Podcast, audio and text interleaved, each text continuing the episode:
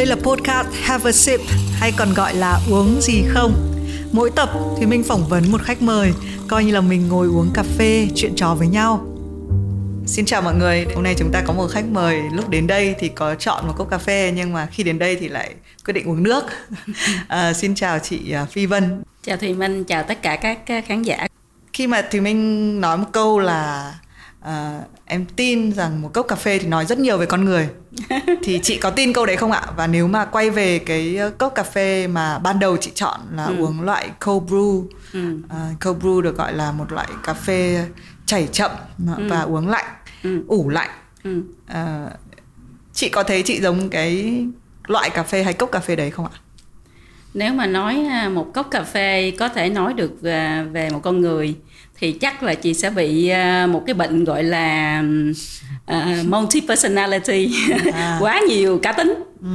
Bởi vì là chị Phi Vân uống cà phê thì sẽ là sáng uống khác, trưa uống khác, mà chị uống khác. Dù sáng sớm á, thì sẽ là uống cà phê Việt Nam, sẽ tự pha và uống cà phê Việt Nam ở nhà. Còn giữa trưa thì sẽ uống cold brew. Lunch time vào buổi ăn trưa thì sẽ uống hoặc là americano nóng hoặc là latte lạnh, nhưng mà rất là ít sữa, chẳng hạn như thế. Và buổi chiều nếu có uống thì cũng sẽ uống cold brew. Thì chị quá nhiều cá tính ở trong cái con người thì không biết nói sao. Đúng, nhưng mà cốc cà phê đầu tiên trong ngày của chị là cốc cà phê Việt Nam. Đúng rồi. Khi mà chị gọi là một cốc cà phê Việt Nam thì cái điều gì mà khiến chị gọi nó là cà phê Việt Nam? Vì nó không pha máy. Không, vì nó là cà phê hạt của Việt Nam. Bởi vì trong quá khứ thì thật ra chị Phi Vân cũng đã từng làm cho một số các công ty cà phê, thì cũng đã qua cái gọi là Coffee University, đại học cà phê 2 lần. Uống mà đến nỗi buổi tối không biết mình là ai luôn á. Đó, kiểu như vậy. Thì thật ra mình sinh ra và lớn lên ở Việt Nam á, thì cái vị cà phê, gu cà phê Việt Nam nó nằm trong người, rất là khó đổi. Mà khi mà mình bắt đầu mình tiếp xúc với lại cà phê của phương Tây thì nó là Arabica, nó rất là nhẹ, và nó uống một cái cách khác, cách pha nó rất là khác. Thì mình cũng thích và mình cũng học được cái cách uống đó. Nhưng mà đâu đó trong con người của mình, cái gu vị cà phê của Việt Nam nó đã ăn sâu quá rồi. Cho nên là nó giống như là mình đi xa, mình nhớ tô phở với tô bún bò vậy đó. Mình không có bỏ ra được. Thì luôn luôn bắt đầu bằng nó, là bởi vì nó là cái ký ức, nó là cái sự bình an, nó là cái gốc rễ của một cái ngày bắt đầu. Tuy nhiên nếu mà với người nước ngoài nhìn vào cái ly cà phê Việt Nam thì họ hay nhìn thấy có sữa đặc, cái pha phin chảy chậm. Chị có uống với sữa đặc không hay là chỉ cà phê đen ạ? Ngày xưa thì hay uống có sữa đặc, nhưng mà sau này thì vì mình đo về sức khỏe nhiều hơn cho nên là mình đổi sang uống cà phê đen.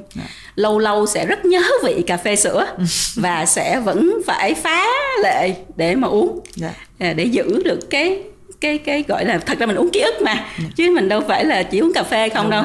Thì lâu lâu sẽ phá vỡ cái nguyên tắc của bản thân để làm như vậy, chỉ để nhớ về cái vị cũ của ngày xưa thôi. Thì mình được biết là chị là người đi rất là nhiều. Khi chị nói đôi khi với một số người đang nghe cái chương trình này chẳng hạn, thì mình nghĩ là ôi nếu mình thèm thì mình chạy ra ngoài đường, mình có thể mua ngay được một cái cốc sữa. Nhưng mà đúng là cái cảm giác mà nếu mình ở nước ngoài, mình đang đi lang thang thì cực kỳ khó có một cái ly cà phê Việt Nam, đúng không ạ? Thế khi chị nhớ cà phê Việt Nam ở nước ngoài thì chị làm gì ạ? Trước đây á, thì không có sự chuẩn bị, thì nhớ thì chịu, không biết làm sao.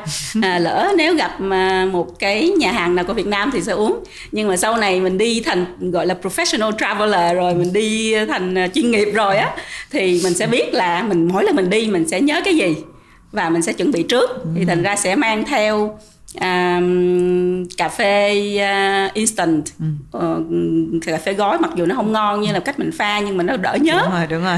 Vậy đó, kiểu như vậy thôi. Thì đó là một số những cái cách để mình, khi mình nhớ quá thì mình có cái thuốc chữa. Còn chị vừa nói chuyện là chị đã học về cà phê bởi vì chị có làm việc. Nếu mà chị nhìn về cà phê Việt Nam, ngoài cái việc là nó là sở thích, nó là ký ức, rất là nhiều người, nhất là chị là một chuyên gia về nhượng quyền, đúng không ạ? có một cái lỗ hổng trong cái việc xuất khẩu cà phê Việt Nam. Với tư cách là chuyên gia ấy, thì mình đã gọi như vậy, thì chị thấy đang như thế nào ạ? Cái tình hình câu chuyện cà phê nó có gì khác so với những vài cái năm trước người ta nhận định rằng là chúng ta chỉ có bán cà phê rất là rẻ đi, chúng ta không thực sự không ở chỗ nào cả trong bản đồ cà phê. Thực ra thì trong khoảng 5 năm qua, khi mà cái văn hóa cà phê của phương Tây nó du nhập vào Việt Nam, thì bắt đầu các cái bạn làm cà phê ở Việt Nam nhìn thấy cái giá trị của việc xây dựng nó thành dịch vụ, xây dựng nó thành thương hiệu, chứ không phải là chỉ bán sản phẩm nữa. Thứ hai nữa là cà phê Việt Nam đã được sử dụng bởi một số các cái brand lớn của thế giới để mà blend, pha trộn với lại cà phê của thế giới nữa. Bởi vì thật ra mình nói về cà phê specialty, tức là cà phê mà đặc chủng, thì trên thế giới người ta cũng là mua hạt cà phê từ nhiều nước khác nhau, nhiều khu vực khác nhau, người ta blend lại thôi, chứ cũng đâu có cái gì là quá ghê gớm.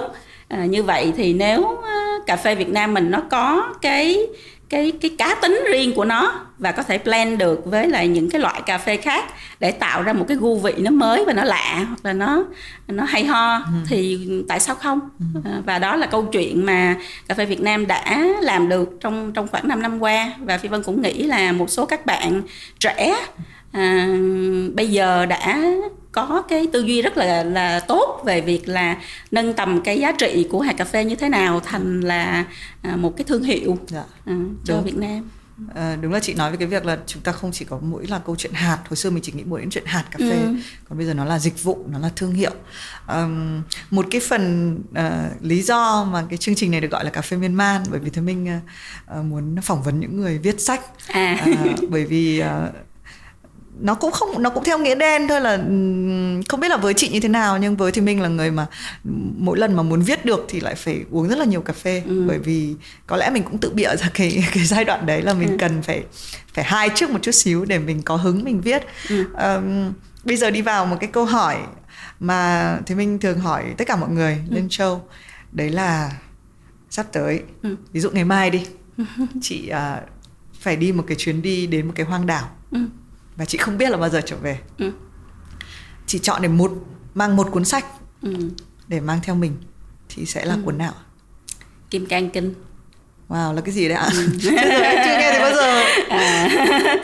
Bởi vì đó là một cuốn sách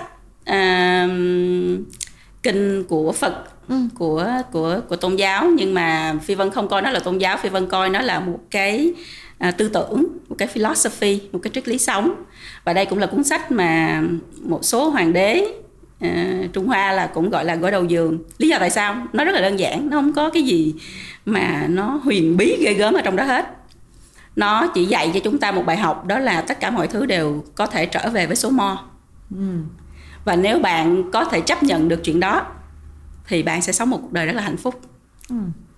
Vì mình trên cái con đường mình làm người đó, mình mỗi lần mình đi một bước á là mình lấy thêm được cái gì đó, mình mang thêm được cái gì đó, mình tạo được một cái gì đó và mình mang nó trên người. Và mình càng đi càng chậm, càng đi càng rất là ưu tư, bởi vì có quá nhiều thứ mình mang theo, mình sở hữu. Và nếu nó mất đi thì sao? Nếu người khác lấy nó thì sao? Nếu mình làm rớt nó thì sao? Nếu mà nó bị mất đi, nó bị hết giá trị thì sao? Mình sẽ có rất là nhiều ưu tư trên cái hành trang mà mình có. Nhưng mà làm người thì mình không biết được lúc nào trong cuộc đời mình sẽ mất hết. Đó là chuyện rất là bình thường. Trong bất kỳ một lúc nào đó trên hành trình mình đi đều có thể mất hết. Như vậy khi mình mất hết, mình có chấp nhận được không? Mình có survive, mình có qua được cái cơn đó không? Mình có đứng lên được hay không? Mình có bước tiếp được hay không? Và mình có làm lại được hay không? Chứ không phải là chuyện mình sẽ bảo vệ những thứ mình đang có như thế nào.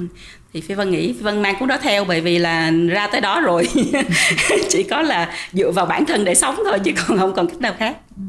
Nhưng cuốn sách đó là nó có được xuất bản bằng tiếng Việt bình thường như thế nào không? Có chứ, nó được xuất bản bằng nhiều thứ tiếng khác nhau. Và cái mà hay nhất là nó free, không cần phải mua nữa. Chỉ cần bạn muốn, bạn có thể đi đến bất kỳ nơi nào có cái sự xuất hiện, cái sự tồn tại của Phật giáo Việt Nam đó, là bạn xin là được rồi. Thế à? Tên là gì hả chị? Kim Cang Kinh.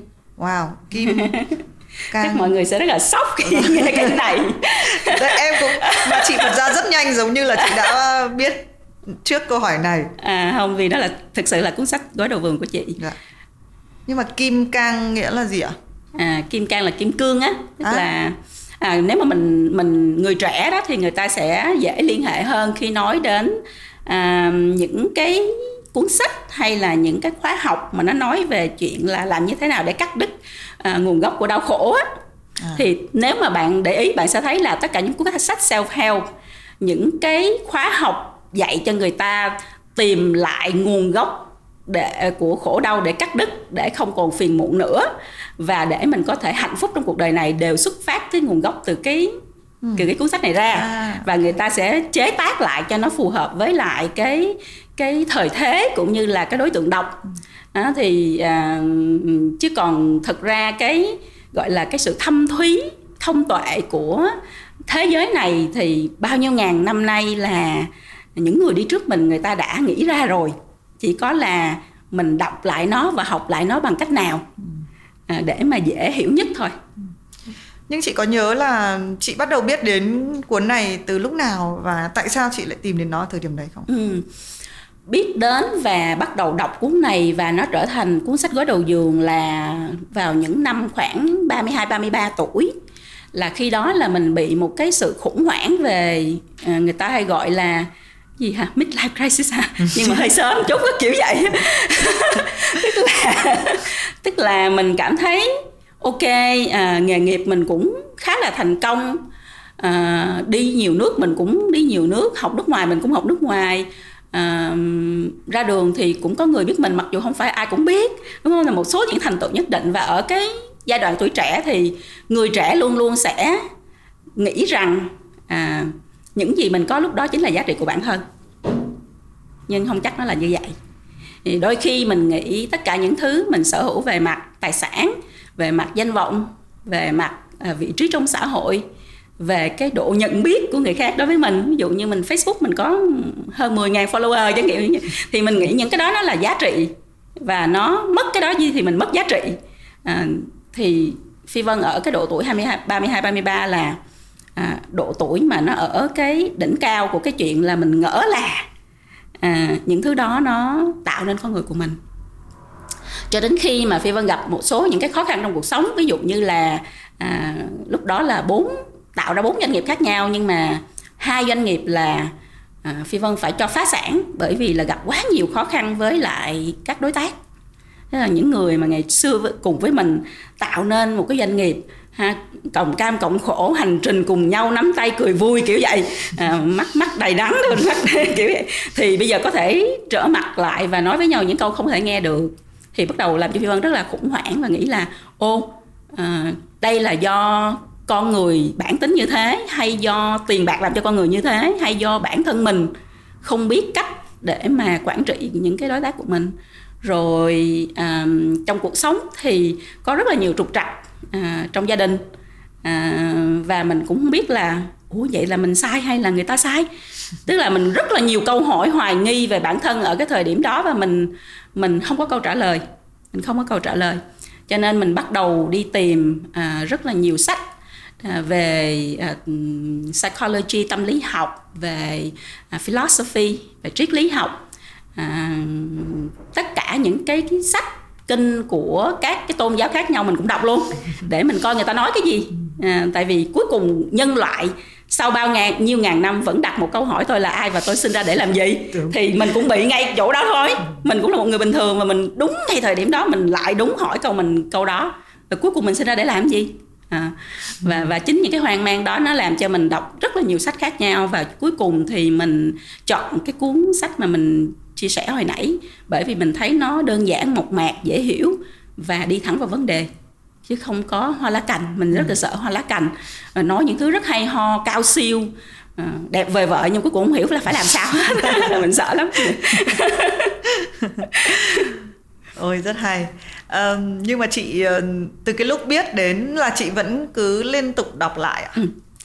Mỗi một cái giai đoạn trong cuộc sống mình có những cái nhận thức rất là khác nhau, mình có những cái tầng hiểu biết rất là khác nhau, thì đọc lại sẽ thấy là mình hiểu thêm một chút nữa, hiểu thêm một chút nữa về cái mình nghĩ là mình đã hiểu.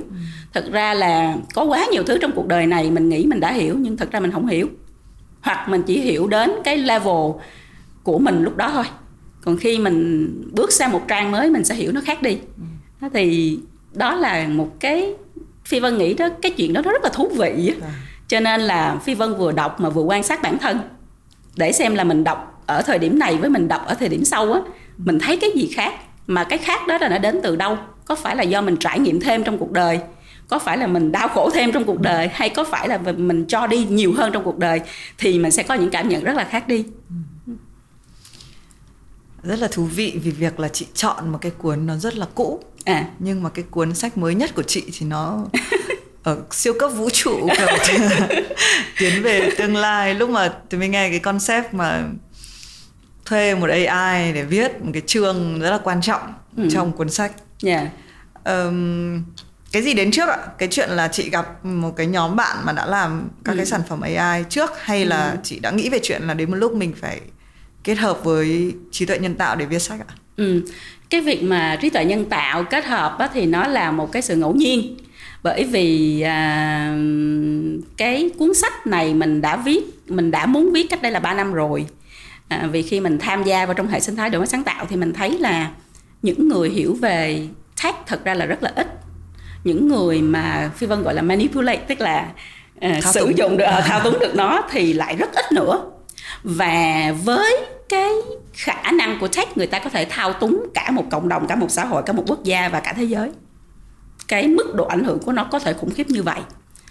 Nhưng nhiều người chúng ta, mà Phi Vân hay nói là 99% còn lại, là chúng ta không biết, vì chúng ta không được hiểu về nó và chúng ta bị dẫn dắt bởi nó. Và cũng có nghĩa là câu hỏi được đặt ra là sau này những người mà người ta gọi là top trong ngành về AI, họ có phải trở thành tổng thống của vũ trụ này và thế giới này không? Possible, hoàn toàn có thể. Bởi vì người ta có thể sử dụng công nghệ đó để ảnh hưởng bất kỳ một suy nghĩ và quyết định nào của bạn trong cuộc sống đời thường. Nó ghê gớm đến như vậy. Vâng, thì mình rất tin. Đúng không? Và mọi người không biết, cho nên Phi Vân nghĩ ok, maybe đã đến lúc á, là mình phải nói ra cái câu chuyện này và mọi người cần phải hiểu về nó để mọi người có một lựa chọn sống. Là bạn lựa chọn làm nô lệ của nó và chỉ nghe lời nó, hay bạn lựa chọn là bạn cộng tác với nó nhưng bạn vẫn là người chủ của chính thân xác và tâm hồn của mình và của chính thế giới này. Thì cuốn sách nó xuất phát từ cái mục đích mong muốn như vậy. Nhưng mình nghĩ mình viết cuốn sách, mình cũng tới thời điểm đó là mình đã viết 6 cuốn sách rồi. 6 cuốn sách mà nhà xuất bản cũng gọi là cũng thuộc loại là được bán chạy. Bán chạy thì cũng vài chục ngàn bản, đúng không? Bán chạy nhất ở Việt Nam 100.000 bản thì nó quá nhỏ so với cả dân số Việt Nam. Như vậy thì cách tiếp cận của sách có thể là một cách tiếp cận rất lâu dài nhưng không thể là cách tiếp cận hiệu quả. Thì Phi Vân mới nghĩ vậy thì what else can I do? Mình còn phải có thể làm được chuyện gì khác đây? Thì Phi Vân nghĩ ok, bây giờ thứ nhất là ok vẫn phải viết sách, bởi vì đó là điểm mạnh, thế mạnh của Phi Vân. Thì vẫn viết sách nhưng ít ra quyển sách không phải có cái gì khác đi, chứ nó cũng là một quyển sách khác nữa thì chắc không biết là như thế nào. Thì tình cờ trong cái giai đoạn đó, khi mà đang nghĩ cái ý tưởng làm như thế nào, thì gặp cái nhóm startup về AI. Và khi nhìn thấy các bạn nuôi một con AI được 3 năm và nó có thể nói chuyện với 11 triệu người trẻ, you know, one on one, và nói tất cả những câu chuyện thầm kín nhất, thì mình hoảng hốt. Và mình nghĩ ok, đây là một cái điểm tựa để mình có thể tạo ra một cái gì đó khác đi cho quyển sách của mình. Và sau đó thì sau quyển sách mình sẽ làm nhiều thứ khác, chứ mình không dừng lại được. Mình sẽ làm comic, mình sẽ làm nhạc, mình sẽ làm các cái hoạt động mà có liên quan đến nghệ thuật, để mình xây dựng được cái độ nhận biết của các bạn về chuyện là bạn làm chủ tech hay tech làm chủ bạn, giúp cho các bạn trẻ có thể có cái định hướng và cái lựa chọn của mình cho tương lai. Nhưng mà cái cảm giác của chị khi viết, gọi là tạm gọi viết chung nhé, chị vẫn là chủ nhưng mình hợp tác viết chung, nó có khác không ạ? Nó khác với việc là giả sử bây giờ chị kết hợp với một tác giả sách khác và viết. Nó rất là khác ở cái cảm xúc. Bởi vì thực ra khi Phi Vân đặt cái vấn đề đó ra thì có lẽ là Phi Vân là người đầu tiên ở Việt Nam đặt cái vấn đề đó ra. Đúng. Và là người đầu tiên nói với là các bạn là về AI là chị muốn như thế. Phi Vân không biết, hoàn toàn không biết nó sẽ ra như thế nào. Và nó có cái cảm giác là vừa rất là hứng thú, rất là thích, mà vừa rất là sợ. Không biết nó viết cái gì, rồi nó viết cái đó ra rồi có xài được không, rồi mình có publish được không, rồi bây giờ mình nói trước với mọi người là mình viết với AI mà đến lúc đó nó viết không ra thì mình làm sao. Rất là sợ luôn á, không có hiểu chuyện gì luôn á.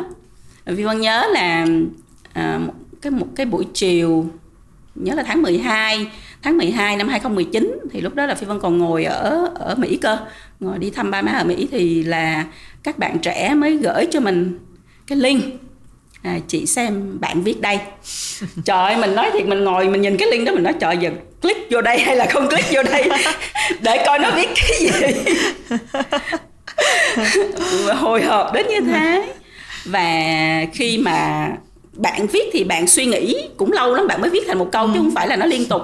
Thì mình ngồi mình coi bạn viết, mình ngồi trước cái màn hình như này mình coi. Hả? Wow, viết cái câu kệ nghe cũng được ghê luôn á. Đúng ngữ pháp, đúng tiếng Việt, đúng cái giọng văn. Và có, tại vì khi mình đúc cho bạn những cái cuốn sách để bạn học á, thì nó có tất cả những sách của mình nữa. Thành ra là mình viết có một vài câu mình thấy bạn này nó viết giống mình ta. Cái kiểu mà cái thái độ á, viết cũng giống. Thì Phi Vân rất là ngạc nhiên, rất là kinh ngạc. Bởi vì mình nghe về chuyện này trên thế giới không thiếu, mình cũng thấy những cái tác phẩm mà AI cộng tác với người rồi, nhưng là những mà thực sự ngồi xuống và nhìn thấy nó trước mặt thì là một cái điều không thể tưởng tượng được.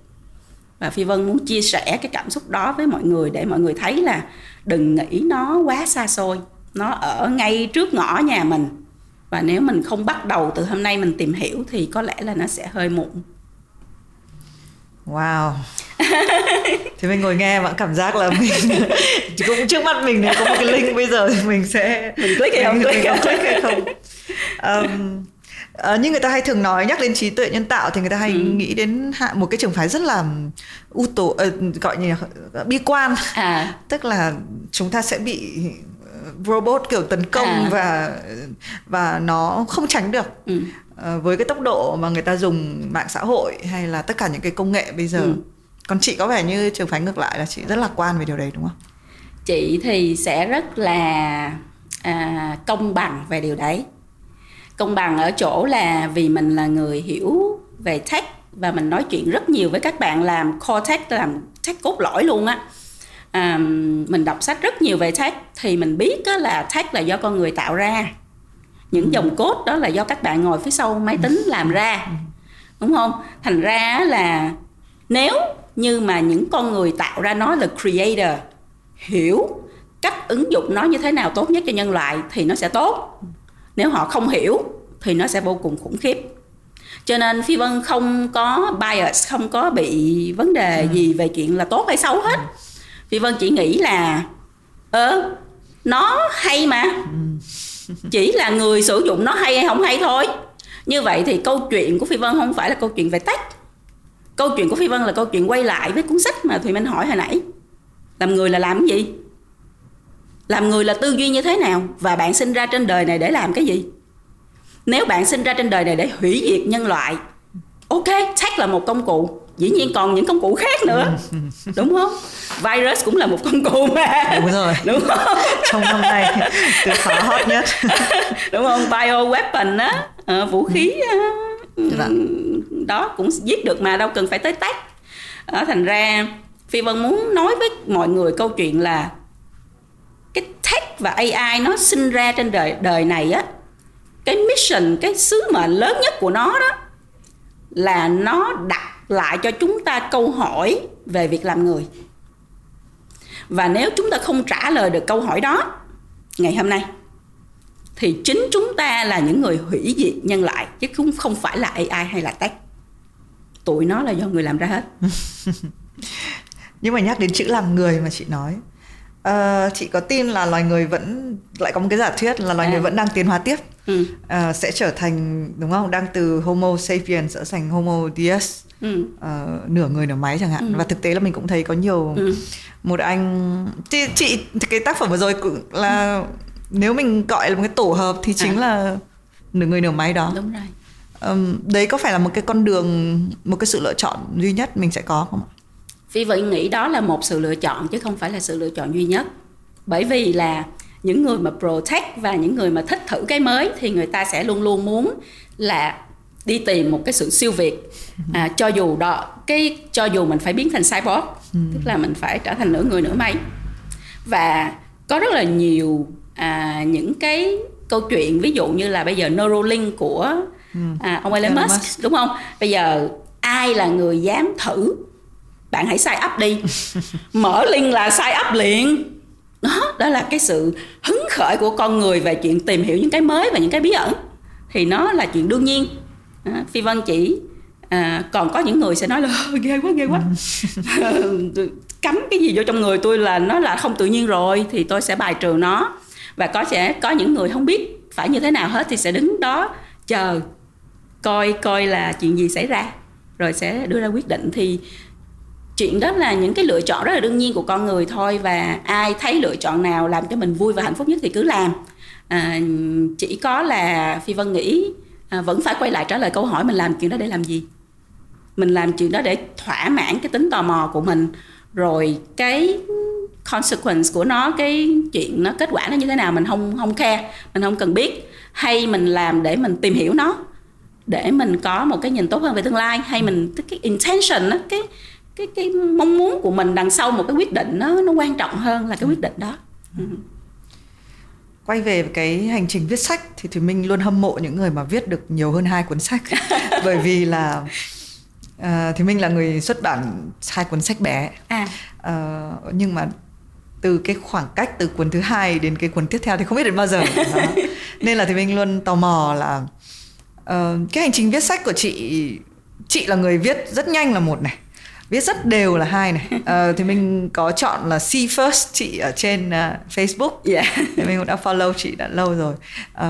Thì cách chị đối xử cái hành trình viết sách của chị như thế nào? Bởi vì thì mình biết là ngoài chuyện viết sách thì cái chân dung chị nó rất là rõ ràng ở trên truyền thông rồi. Phi Vân coi chuyện viết sách như là một cái kênh để chia sẻ những cái suy nghĩ của mình đến với lại các cái bạn trẻ Việt Nam. Và vì vậy Phi Vân không đặt nặng chuyện là mình là nhà văn hay mình viết như thế nào, mà sẽ bắt đầu từ chuyện là có một vấn đề xã hội gì mà mình đau đáu, mình trăn trở, mình không biết phải làm sao để mà nói hết, hoặc là có một câu hỏi gì mà nhiều người hỏi quá mà hỏi hoài, không thể trả lời hàng ngày trên Facebook từng người được, thì sẽ chọn cái chủ đề đó để mình viết ra, giống như là để giải quyết cho bản thân trước về cái trăn trở, và thứ hai là giúp được ai thì giúp. Thì chính vì vậy cho nên là rất nhiều nhà xuất bản gọi điện đặt sách Phi Vân viết không được. Phi Vân nói là xin đừng bao giờ đặt sách vì Phi Vân viết không được. Phi Vân chỉ có thể viết khi nó là một cái nỗi trăn trở đau đớn trong người mà thôi. Còn lại là bây giờ để cái hợp đồng lên trên bàn để đó 10 năm cũng không viết được cuốn sách nữa. Nó là như vậy. Nhìn hành trình 8 cuốn của chị thì chị đau đớn rất nhiều. Đau đớn hơi nhiều. Nhưng mà đúng là như thì mình sẽ nhìn ngay lập tức là cái tình yêu và sự quan tâm của chị với giới trẻ là cực kỳ nhiều. Có một cái lý do gì đấy ẩn sâu không? Là do lúc chị còn trẻ chị đã không có được cái sự dìu dắt đó, hay là có một cái lý giải gì cho cái sự quan tâm đó? Phi Vân nghĩ có 3 cái lý do. Lý do đầu tiên hết là khi mình vô tình được bước ra thế giới và vô tình được tham gia vào những cái công việc mà mình làm ở trên thế giới, thì Phi Vân mới phát hiện ra rằng không ai trên thế giới này thua ai cả. Nếu họ được những cái điều kiện tiếp cận giống như nhau thì họ sẽ giỏi như nhau, họ sẽ làm được nhiều thứ như nhau. Và ngày xưa mình từ Việt Nam mình bước ra mình không biết gì hết, mình rất là tự ti, mình rất là sợ. Nhưng khi mình được mọi người thương và cất nhắc mình làm được thì mình nghĩ là Nếu mình làm được thì rất nhiều người Việt Nam khác sẽ làm được trước. Thì đó là cái lý do đầu tiên. Cái lý do thứ hai là Phi Vân đi diễn thuyết rất là nhiều nơi trên thế giới, thì đôi khi cảm thấy cũng khá là cô đơn, bởi vì là ở một cái conference, một cái hội nghị mà nó lớn, thì mình sẽ gặp rất là nhiều diễn giả khác nhau từ nhiều nước khác nhau, và sẽ có một nhóm diễn giả Singapore, một nhóm diễn giả Mỹ gì đó từ nhiều nước khác nhau mình, và trong rất nhiều trường hợp là Phi Vân chỉ có một mình là người Việt Nam. Thì mình thấy that's not fair, không có fair chút nào hết, tại vì là người Việt Nam mình cũng giỏi mà, đúng không? Thì tại sao lại không có một cái thế hệ mới của những người Việt Nam là công dân toàn cầu, là những người diễn giả toàn cầu, là những người có thể làm được rất là nhiều thứ như các bạn khác. Họ cũng như mình thôi chứ họ có hơn mình gì đâu, thực ra là như vậy. Và Phi Vân đi làm việc nhiều ở nhiều nước còn thấy là các bạn làm còn trì trệ và còn thiếu suy nghĩ hơn mình nữa cơ. Đó, thì Phi Vân nghĩ đó là cái thứ hai. Cái thứ ba Phi Vân nghĩ là nếu Phi Vân được trẻ lại như các bạn bây giờ ở độ tuổi mười mấy, 20, mà được nghe, được thấy và được chia sẻ những cái suy nghĩ này, những cái câu chuyện này, những cái tầm nhìn này thì sao? Có lẽ là Phi Vân sẽ thành công sớm hơn nữa. Phi Vân sẽ làm được nhiều thứ hơn nữa. Bởi vì Phi Vân mất quá nhiều thời gian, lost time á, mất quá nhiều thời gian để mà mày mò tìm kiếm cho mình một hướng đi. Và đi thì khi này trệt bên đây, khi này trệt bên kia, cũng không có một cái con đường nó rõ ràng. Mình chỉ thật sự là may mắn và vô tình được như mình ngày hôm nay thôi. Nếu mình có sự hướng dẫn thì có lẽ là sẽ khác nữa. Thì Phi Vân nghĩ là maybe là rút ngắn cái đoạn đường này lại cho các bạn chăng, bằng cách là chia sẻ câu chuyện của mình. Vâng, thì mình cũng tin là với ít nhất là với cái dự án gần nhất của chị, thì mình thấy có âm nhạc rồi có truyện tranh thì có thể là những cái công cụ tiếp cận sẽ rất là nhanh. Nhưng chính vì cái câu chuyện mà mình vừa nói về cái tâm thế của chị hướng về người trẻ rất là nhiều, nên em muốn hỏi một chút về cái hành trình bỏ của chị. Nếu mà nhắc đến cái chữ bỏ thì chị sẽ nghĩ đến cái gì ngay đầu tiên ạ? Cái gì mà chị đã phải bỏ đầu tiên ạ? Bỏ cái tôi. Bỏ cái tôi. Ego. Phi Vân nghĩ cuộc đời của mình cho đến giờ phút này, nếu nói là tạm có một số thành công, thì cái key, cái chìa khóa mà để làm được chuyện đó là bỏ cái tôi.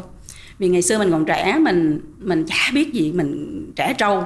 Mình cứ nghĩ là ok, mình học được như thế, có điểm như thế, đi ra thì là thi đại học thì cũng gọi là thủ khoa, rồi cũng nói tiếng Anh ok. Kiểu những cái thành tựu nó quá nhỏ đi, nhưng mà mình nghĩ nó rất là lớn, rất là ghê gớm. Và mình cũng khá là kiêu ngạo trong thời trẻ, khá là viển vông và ảo tưởng, không khác các bạn trẻ bây giờ. Các bạn trẻ bây giờ có khi còn hơn mình.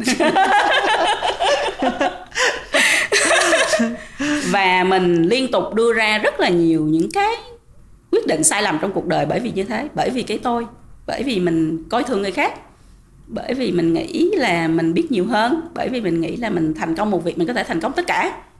Thì đó là những cái thứ mà nó dẫn đến cái chuyện là nó đóng cái cánh cửa đi mở ra những cái phương trời xa và rộng hơn. Bởi vì Phi Vân hay nói là cái người hướng dẫn mình mà người ta chưa xuất hiện á, người ta đứng đâu đó trong bóng tối, người ta ngồi chờ, người ta coi mình á, là những cái người mà người ta có cái tầm nhìn, có cái trí tuệ rất là cao, và người ta không chấp nhận những cái đứa trẻ con viển vông ảo tưởng, tưởng mình giỏi, tưởng mình hay, và làm những cái thứ chả ra gì mà nghĩ là quá siêu. Thật thì họ sẽ không bao giờ nhận mình vào để mà họ mentor hay là giúp đỡ hay là hướng dẫn cho mình hết. Đó, mà nếu mình hiểu được chuyện đó thì mình sẽ biết mình tiết chế bản thân lại, mình nhìn lại bản thân nhiều hơn, mình hiểu về cái sự to lớn của thế giới và vũ trụ nhiều hơn, mình hiểu về cái gọi là giỏi là như thế nào nhiều hơn, thì mình sẽ khiêm tốn, học hỏi, phát triển bản thân mỗi ngày, và đặc biệt là không bao giờ nhìn người khác bằng cách phán xét. Bởi vì Phi Vân ngày xưa khi đi học đại học ở Úc thì thật ra là tự túc, cho nên là bản thân Phi Vân cũng phải đi làm mà cái nghề mà làm gọi là đáy xã hội nhất, đó là làm housekeeping là dọn phòng trong khách sạn. Thì nếu bạn nhìn một cái người như thế ngay bây giờ khi bạn ở trong khách sạn và bạn coi thường họ thì bạn hãy coi chừng. Bởi vì họ sẽ là Phi Vân của tương lai. Thì đó là những cái thứ bài học mà trường học không có dạy cho mình, mà đời dạy cho mình. Và Phi Vân được may mắn là gặp những người thầy trên hành trình của mình, người ta nói ra cho mình những điều đó, nói một cách rất là sát muối vào trong da, kiểu như là ê, mày là không được, mày là quá ngạo mạn, chả giỏi khỉ gì, kiểu thế. Gặp những người như vậy thật là cái phúc lớn trong đời để mình nhìn lại bản thân và mình học tập và mình vươn lên. Thì vẫn chia sẻ điều đó để nói với tất cả mọi người một câu chuyện là cái tôi của ngày hôm nay là gì không biết.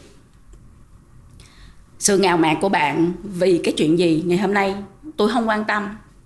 Nhưng nếu bạn có thể bỏ cái tôi đó xuống thì bạn sẽ được vũ trụ này hướng dẫn bạn trở thành những con người vĩ đại hơn trong tương lai.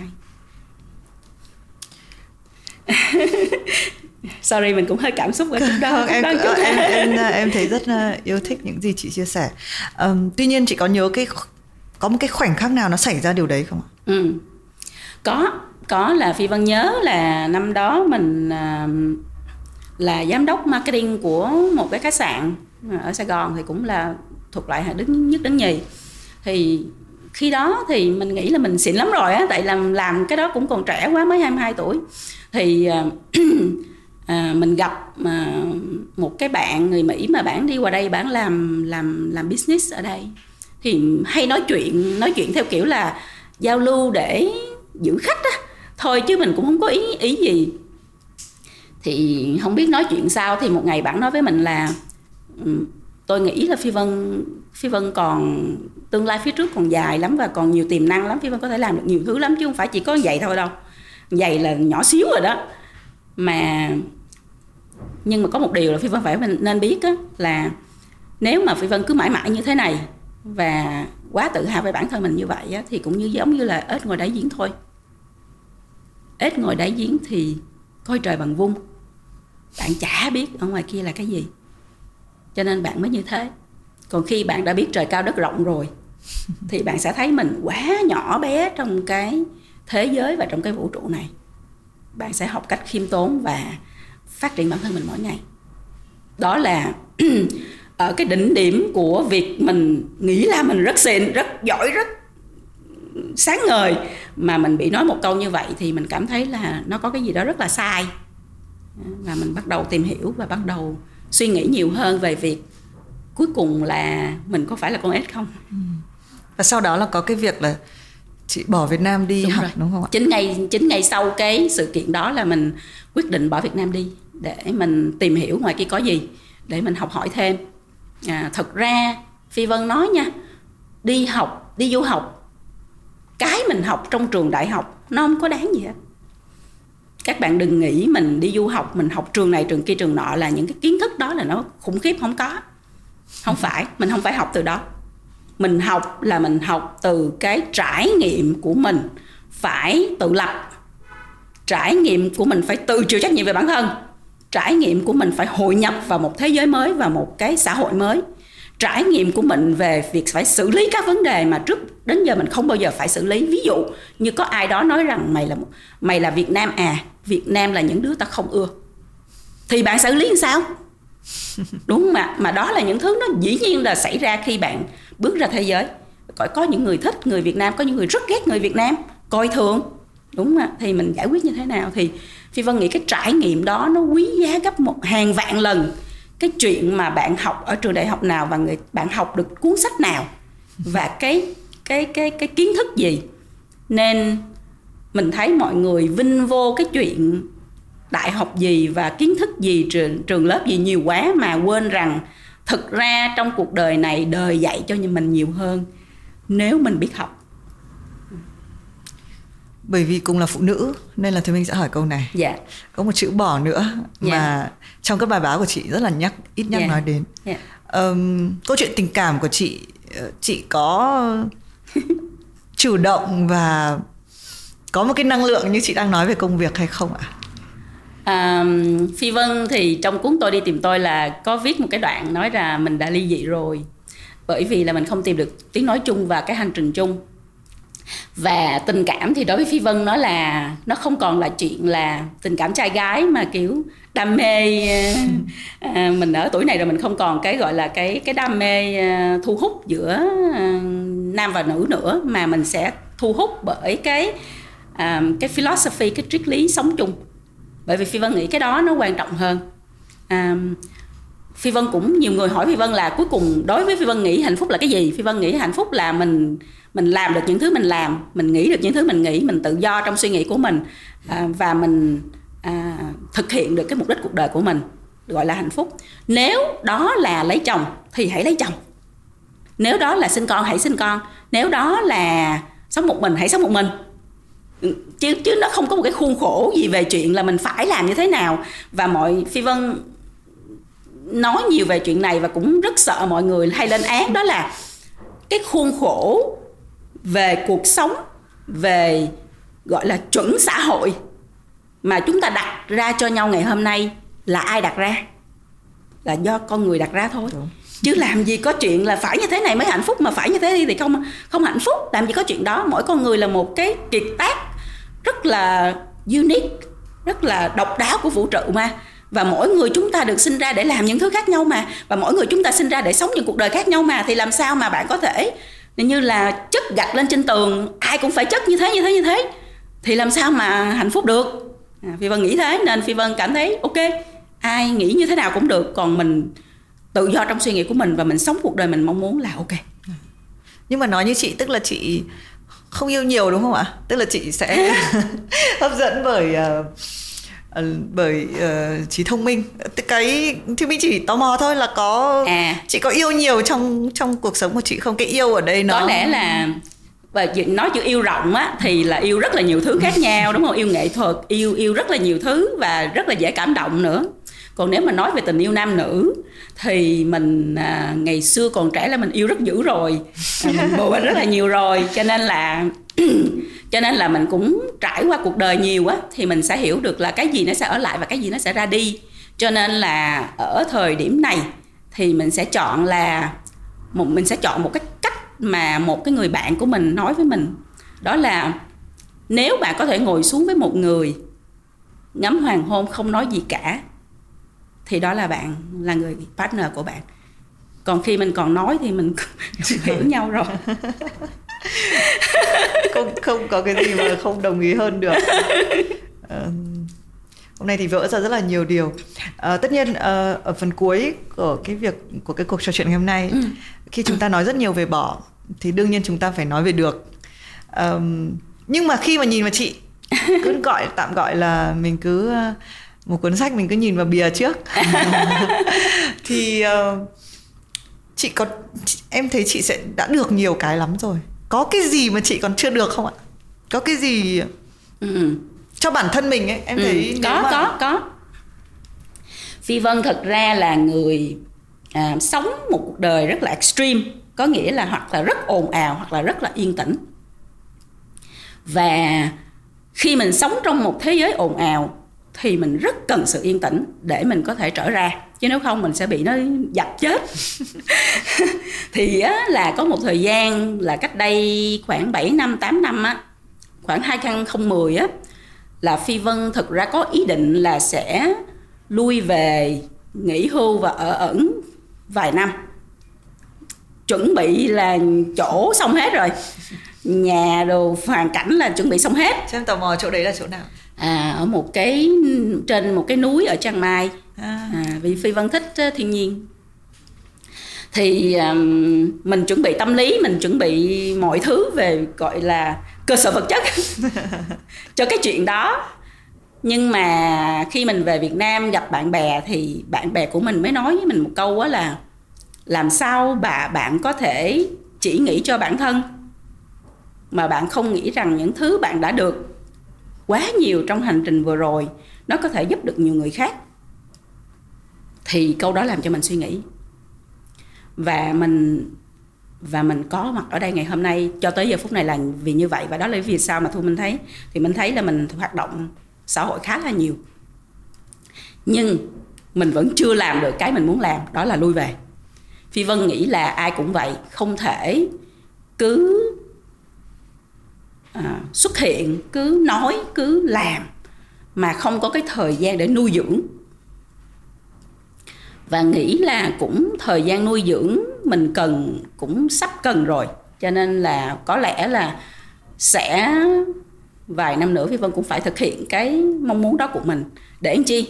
Để mình thực sự là lắng lại, để mình thực sự nạp lại cái năng lượng tốt, để mình thực sự nghĩ mình đã làm tốt chưa trong thời gian vừa qua và mình chuẩn bị gì cho cái hành trình tập sắp tới. Chứ không nên nói hoài những một vài thứ mà mình biết. Wow. Hơi bất ngờ đúng không? Không, em chỉ đang nghĩ là chị có làm điều ấy không thôi. Dạ, chắc là sẽ làm. Chứ, bởi vì đấy có không, em không, nếu mà chị rất là muốn làm thì sẽ làm được, nhưng mà một nửa của thì mình cũng sẽ suy nghĩ là chị cũng sẽ khó, chị có đang làm quá nhiều thứ. Đúng rồi. Nếu theo như cái suy đoán với tính cách của chị thì chị sẽ không dừng lại. Yeah. Nên nếu có chuyện đấy xảy ra thì thực ra thì mình rất mong chờ. Làm như thế nào thôi, Phi Vân nghĩ. Với lại là mình cũng muốn con gái của mình tự lập được rồi mình mới yên tâm để mình nghĩ hơn cho mình một chút xíu. Bởi vì không, khi mà thì mình nói đến chuyện mong chờ là chị sẽ nghỉ thì mình cũng biết là chị sẽ không nghỉ. Chị có thể không ở đây kiểu một cách vật lý là chúng ta trò chuyện, nhưng mà chắc là chị vẫn sẽ viết và vẫn sẽ tìm cách liên lạc với thế giới. Đúng rồi, sẽ có. Phi Vân nghĩ bây giờ thế giới này việc liên lạc nó không có khó, cho nên là mình có rất là nhiều cách tiếp cận khác nhau. Thì mình chỉ cần là mình có được cái khoảng không riêng á, một cái không gian tĩnh lặng để mình lắng lại thì mình sẽ làm được nhiều thứ tốt hơn. Chứ nếu không thì cứ xô bồ như thế này á, rồi gặp nhiều người quá, nói nhiều chuyện quá, làm nhiều việc quá hoài thì nó cũng không ok. Nhưng dù sao cũng cảm ơn chị đã đến và cũng gặp rất là nhiều người mới và trò chuyện. Một lần nữa cảm ơn chị rất là nhiều. Chúc cho tất cả những dự án liên quan đến NIM thì sẽ luôn được các bạn trẻ đón nhận. Cảm ơn chị. Cảm ơn Thùy Minh. Cảm ơn tất cả các bạn.